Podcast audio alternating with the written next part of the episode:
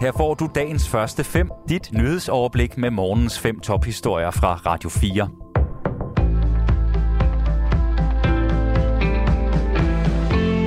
Regeringen vil forebygge partnervold med skærpet anmeldepligt. I et nyt udspil har regeringen fremlagt toogtyve initiativer, der skal forsøge at forhindre partnervold og partnerdrab. Initiativerne skal blandt andet sikre viden og redskaber til at bryde tabuet, siger ligestillingsminister Trine Bremsen. Det her med opgøret, med forståelsen af vold som noget privat, det er helt essentielt, hvis vi gerne vil tage hul på den her problemstilling. For vold er ikke privat. Vold er noget, vi bliver nødt til at blande os i.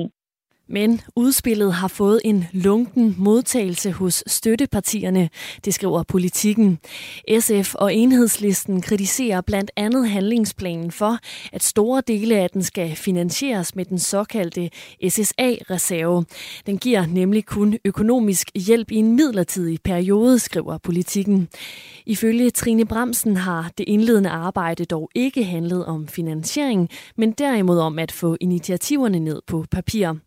Enhedslistens Pernille Schieber kritiserer også planen for, at der ikke er tale om banebrydende tiltag, selvom hun mener, at Trine Bremsen har lagt op til det. Ukraine skal være en del af E U, i hvert fald hvis det står til et stort flertal af danskerne.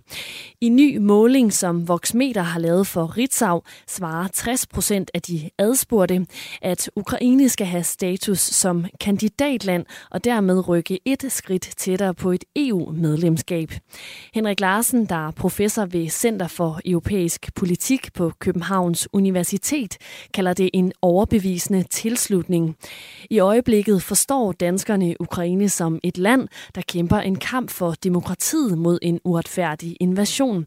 Og derfor har ukrainerne på en eller anden måde gjort sig fortjent til at blive kandidatland, lyder vurderingen fra Henrik Larsen. E U-kommissionen og store lande som Tyskland og Frankrig bakker op om Ukraine som kandidatland. Men samtlige syvogtyve E U-lande skal dog være enige, før Ukraine formelt kan få status som kandidatland. Og det kan altså ske ved et topmøde i eftermiddag i Bruxelles. Eksperter vurderer, at selvom Ukraine bliver kandidatland, så kan der sagtens gå ti år, inden de formelt får et E U-medlemskab. Letbanen i Odense har kun været på skinnerne i en måned, men den er allerede kørt ind i massiv modstand, fordi naboerne mener, at den larmer.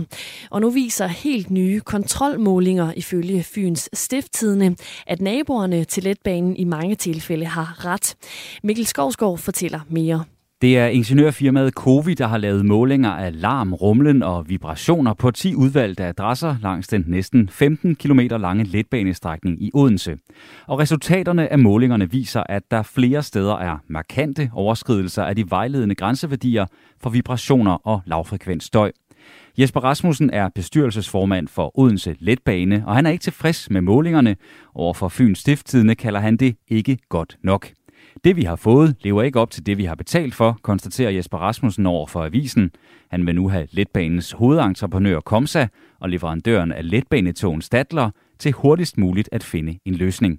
Bestyrelsesformanden vil undersøge muligheden for at sætte hastigheden ned i de tidlige morgentimer og i de sene aftentimer for at komme naboerne til letbanen i møde. En bestemt type poliovirus, som udledes af vacciner, er blevet fundet i spildevandsprøver i London.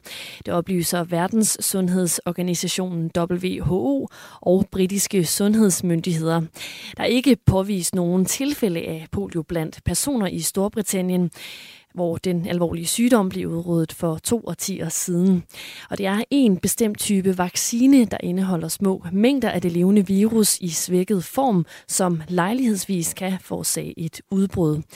Britiske myndigheder de antager, at viruset er fundet i prøver fra London, og altså stammer fra en eller flere personer, som har fået den levende poliovaccine. U S A's præsident Joe Biden har bedt kongressen om at fjerne den føderale afgift på benzin og diesel i de næste tre måneder. Det skal dæmpe de ellers stigende priser på brændstof og samtidig også hjælpe de amerikanske bilister under inflationen, det skriver nyhedsbureauet A F P. Dagens første fem er tilbage igen i morgen tidlig. Hvis du har brug for en nyhedsopdatering inden da, kan du altid fange os i radioen, på nettet og i vores app. Vi høres ved til dagens første fem fra Radio fire.